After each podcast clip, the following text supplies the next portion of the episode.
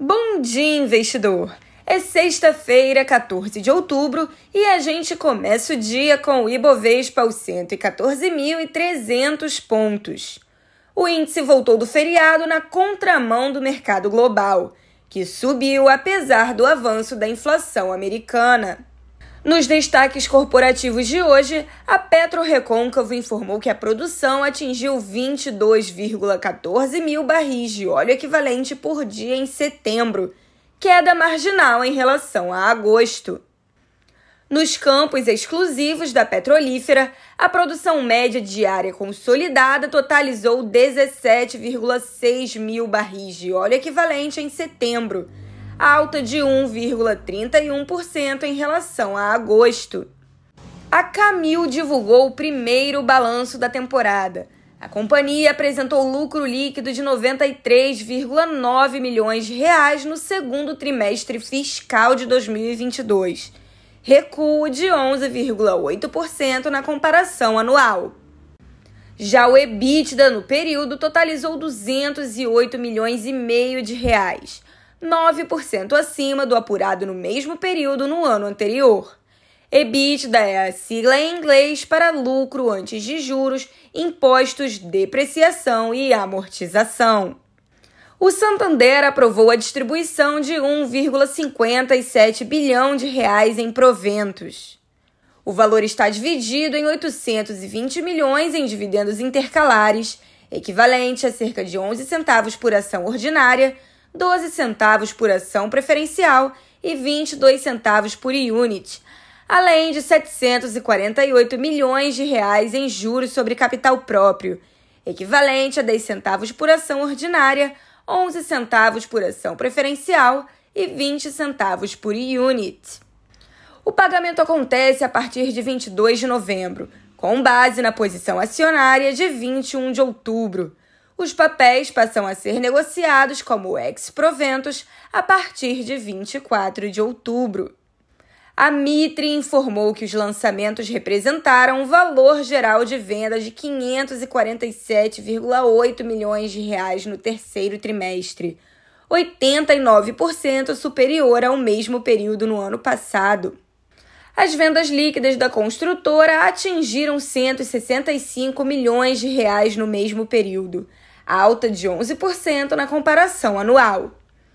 No cenário externo, as bolsas da Europa sustentam alta desde a abertura, apoiadas por especulações de que o governo britânico vai desistir do pacote fiscal anunciado no fim de setembro.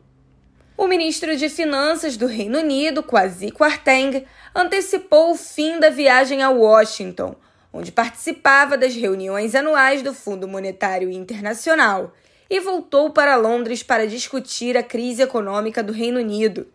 Há rumores de que o governo da primeira-ministra Liz Truss poderá recuar nos planos de cortar impostos de forma agressiva. Hoje, o Banco da Inglaterra vai concluir o programa emergencial de compras de bônus do governo britânico de longo prazo, lançado há duas semanas para estabilizar o mercado de títulos, que reagiu negativamente ao projeto fiscal. Diante da possível reviravolta no Reino Unido, os juros dos guilds e de outros bônus europeus recuam nos negócios desta manhã. O otimismo põe em segundo plano a balança comercial da zona do euro de agosto. O bloco apresentou déficit de 47,3 bilhões de euros no mês. O saldo negativo de agosto é o maior registrado na série histórica, que teve início em 1999. Em julho, o bloco havia mostrado déficit de 40 bilhões e meio de euros, de acordo com o número revisado. O apetite por risco na Europa vem também após o rally de ontem em Wall Street. As bolsas de Nova York fecharam o último pregão com altas de mais de 2%.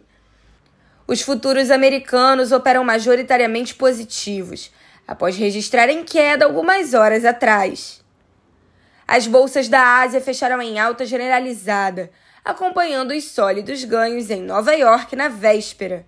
O otimismo emanado por Wall Street ofuscou os dados de inflação ao consumidor da China, que subiram conforme o esperado em setembro.